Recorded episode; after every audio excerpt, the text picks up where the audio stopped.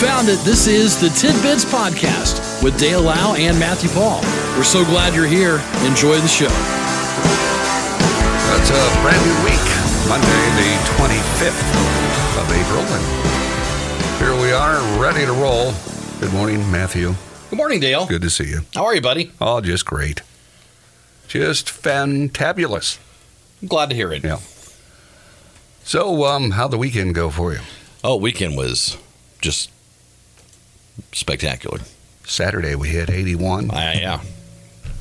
Mowed the yard. Did you? Oh, yeah. No flashbacks? No. You know, I tease, but it's not funny, you know. so, Matt lost his big toe. Yeah, part of it. Um, and then yesterday was 79, Yeah. so not bad as far as temperature. No. That's for sure. No. Bit breezy. But uh, you got some stuff done. That's good. Yeah. Boy, it didn't take the grass long to go, did it? Uh, No, it yeah, I mean, right up there. Nope. A lot of grass. This um kind of a scary deal. I'm thinking I shouldn't probably be around this long. Scientists have issued a warning. They say the world could be left starving without any food in just over two decades. One scientist claims we have exactly 27 years and 251 days left. Wow. That was as of yesterday. Social biologist Edward Wilson explained we would need two planet Earths to feed the current need, adding that there are limits to Earth's capacity to feed humanity. Even if everyone on the planet agreed to become a vegetarian, the world's farmland could not support that need. The world population will be too big to feed itself.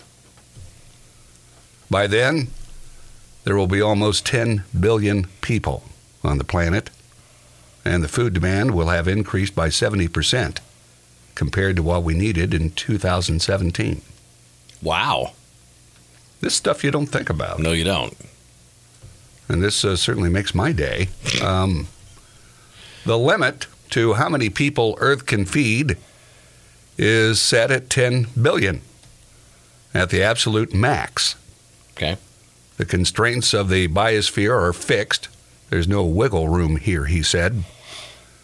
Experts say they've studied the time frame of the Earth by comparing the current rate of excessive food consumption alongside the growing population and birth numbers year on year. The statistics show that we need to produce more food in the next 40 years than has been produced in the last 8,000 years. It's Wow. And again, if this uh, world were made of Matt and my brain, everyone had it, Hmm. we'd never know this. No, we never would. Another scientist says, What? We're out of food? What? Can we just grow more? scientists say this is a global food crisis, and uh, they don't think they can see a way out of it. Hmm. It's arriving even faster than climate change. Shortages of water, land, and energy combined with the increased demand from population and economic growth will create a global food shortage around the year 2050. Says world wars could become about food and water in years to come. Boy, that's a bright note. Great. Just a bright note. I'm glad I picked that. That's That just gives me uh, such a good uh, welcome feeling. to your Monday morning good news with Dale Lau. It's just that's just not good at all, is it? In 30 years, we'll all be running out of food. That's just not good. Something that I don't know anyone has talked about Right. until I've just seen this. We've always talked about global warming and but never a uh, shortage of food and due to the overwhelming population. So, that um, Elon Musk revealed that his upcoming Optimus robot is expected to arrive as soon as 2023. It'll look like a human. Hmm. It's designed to perform boring or dangerous tasks for its owner. Elon thinks Optimus will eventually trump Tesla cars, which are having such a success rate with those. That's all another story about one Right. of them. Optimus will stand five feet inch, inches tall and weigh in at 125 pounds. Hmm. It'd be designed to perform menial tasks, including picking up groceries or building Tesla cars. You can put it to work to build your own Tesla. there you go. The Optimus robot's expected to have a screen instead of a face and will be controlled by an artificial intelligence system. Is this something we're ready for? Go watch the movie I Robot and come back and tell me Okay. if we need this. By the way, a video posted to Reddit last week shows a Tesla driving into a jet while using the summon feature Nice. during an event held by the aircraft manufacturer Cirrus. The video shows the Tesla running into what's known as a Vision jet. The Tesla hit the jet valued at about 3.5 million. the Vision jet can be seen rotating as the Tesla attempts to drive through it. The incident would not be the first involving Tesla's smart summon function, which allows the vehicle to use its self-driving technology to leave a parking spot and drive around obstacles until it reaches its owner. Hmm. so add that along with the new Optimus, Optimus. and you've got quite a world. Yeah. Quite a world of confusion. Yes. Your five foot eight inch Optimus going crazy. I, you know, and again, this stuff's fantastic, but again, there's so much to still work out. hmm Self driving, and I just, how do you, if you've got any sense at all in your system, wouldn't it know that there's a jet setting there? wouldn't it avoid it? You would think. Or is the person that's there to pick up still in the jet? And it just, you know, Oh, I don't know. I, yeah, maybe. maybe. Or maybe it, it got confused because, you know, it's off the ground a little bit. I don't know. be. Yeah. I don't know. I watched a video of these YouTuber kids. Uh, they're like, you know, in their 20s. Yeah. Um, but they live in Texas, somewhere like Austin. I don't know. And they uh, they got a Tesla and they wanted to drive it all the way to Chicago. And they would get, they had to like plot their route as to where they could charge the car Okay. and um, they were like, they, at the end of it, he would- he he's like, "How was it?" He's like, "It was it was okay. I love the car. It's comfortable. It's all that." He's like, "But it was it got kind of annoying because you know you drive for 300 miles, have to recharge, and that's 45 minutes every Yeah. single time. You know, Which would be kind of a nuisance. Yeah. Yeah. Because it doesn't take near that long to pump gas in. right? takes a little longer since it costs so much. But uh, now I go back, you know, and again, this is from the brain of me. Okay. Right. Back in the day where your bicycle would have a light and you could flop the thing down on your tire, and as it spun, it gave generated to give Sure. you a light. Sure. Why can't they build these cars with a generator against the wheels or whatever the case may be that can keep you going without the use of ever needing to recharge? Why can't it just be recharging itself? Is that too simple? Did you just Does- crack the code? Does, does that eliminate Did you just crack the code? does that eliminate the need for electricity and or gas? I mean, I'm not sure it would generate enough. you know, it, it, You know what I mean? I think Yeah. it would expend more than it would create. Well, surely with today's technology. You know, maybe, you know, all four wheels could have. you sound like one of our old bosses was like, "Yeah, there's an app. Just go find an app. An app. There's got there's got to be an app that'll do this." It, it- Okay, but I remember, you know, I had one of those once upon a time for my- bike. Right. And, you know, it would, as you drove, it would generate the light. But of course, once you stopped, it didn't work. There you go. But, you know, by now, surely you could, where it would save whatever extra you're getting. I know a lot of Teslas. I think I I'm, I may be wrong. I don't own a Tesla, but I think the roof on a lot of them is like a giant solar panel. See, between solar and your wheels generating power, you shouldn't need anything. Shouldn't need gas. You shouldn't need electricity. It should just go And that's infinitely. probably why that's not being discussed because nobody'd win. Hmm. Nobody gets the money for Oh, it. now it's a conspiracy. Well, nobody would all get, the you know, all the lizard men, they want to keep your money. doesn't matter. We'll be starved anyway. That's true. We'll be, we can't drive our Teslas to get food anyway, so what's it matter? It is 632. We'll uh, take a look at news. We'll check our weather. And we've got more tidbits coming up. This is Tidbits.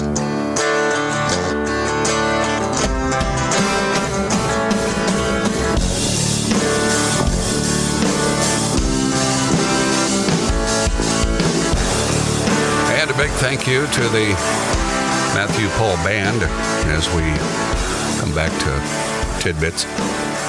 Here's a woman from North Carolina feeling kind of lucky to have a home after returning to smoke and flames. Cause uh, of the fire, her Samsung cell phone Oh no! randomly exploding on the countertop. Oh no! Bad enough that a nearby fire department had to respond.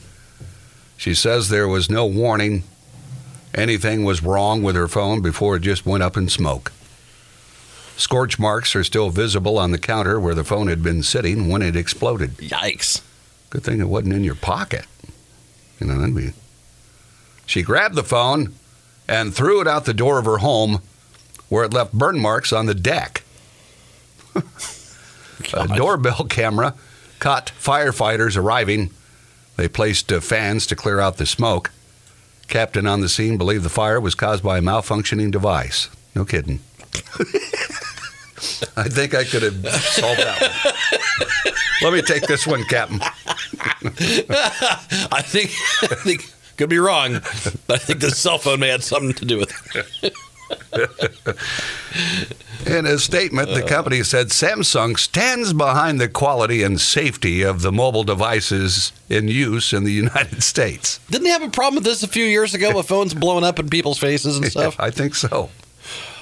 They say they've reached out to Sarah to retrieve the device and learn more about the specifics behind the experience. Sarah says the phone was not plugged in at the time of the fire. Wow, I assumed it was. Yeah. I assumed it was plugged in, getting charged, and just heated up, and bam. But that's even scarier. Gosh, imagine you're on the phone talking and it just blows up. I don't. If you have a Samsung phone, man, just be wary of it. Just be. it's literally a ticking time bomb. I just can't imagine. Because we had a guy, you know, that reported his blew up in his pocket. We had other reports, Oh yeah. but it's been a while since we've had one, so they must be much more safer. A new YouGov survey asked Americans for their thoughts on preserving endangered species or even trying to bring back extinct species. Hmm. I say don't mess with it. Just one in ten would bring back the Tyrannosaurus Rex. now, uh, you want those running around? Right. Right. Seriously, go watch Jurassic Park. That's 11% would bring back the pterodactyl. 12% would reintroduce the tricer- tricer- triceratops. About 7 in 10 would not want these dinos brought back and released in their original habitats. We already don't have enough food, okay? we can't be we sharing can't support them and us. Men are more likely than women to now, what it's- if? What if? What if? All right. What if the dinosaurs help control the population, which would free up Well- more food? you got to peek out your door before you go to the store. yes, camping would become a thing of the past. We used to stay in the wilderness. Why? That's where the dinosaurs are. Why? God, just- you do that? Uh, you know, you got to figure farmers would be ravaged. You know, their cattle and Oh, yeah. pigs. Yeah. They wouldn't have any. No, it would be just a feeding frenzy. Gosh, I don't think that's a good idea at all.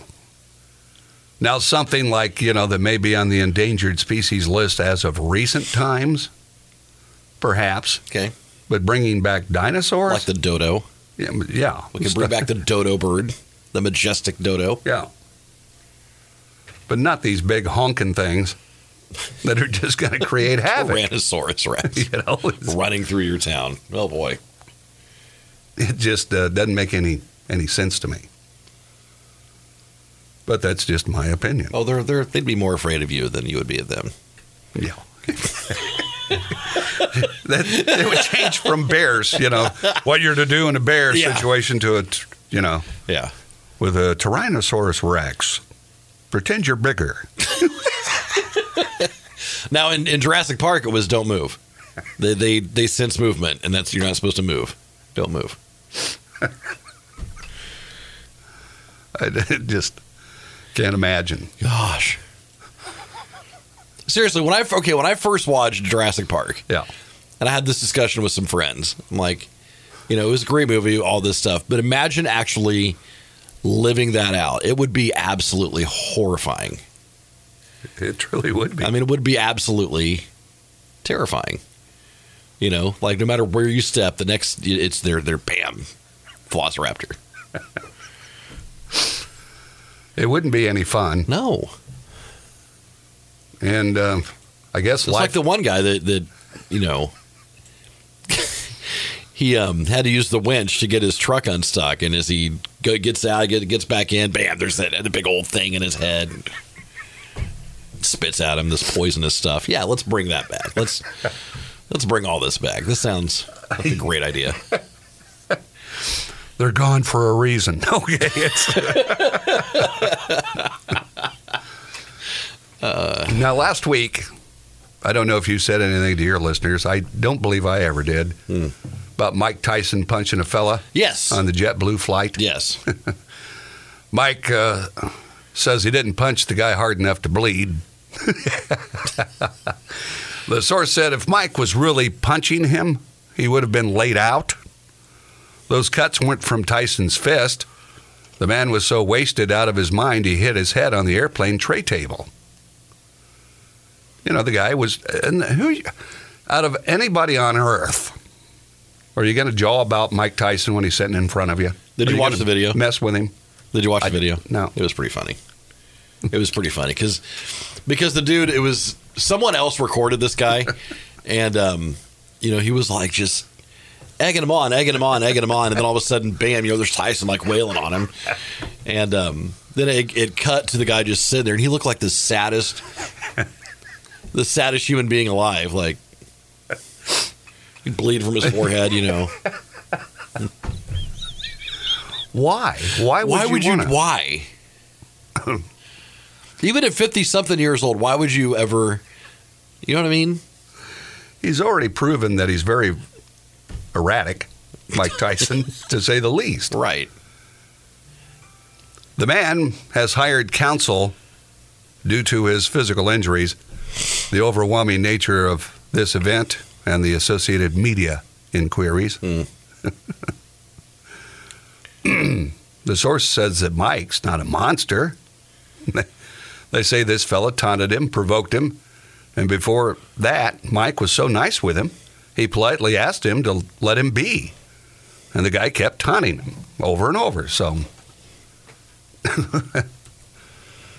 I just, I wouldn't say anything. He's the wrong guy to pick on. Right.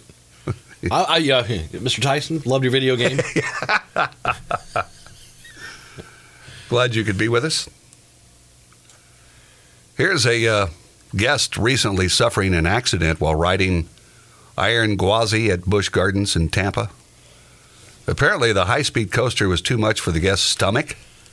Partway through the ride, he ended up relieving himself. Number two. Oh, no.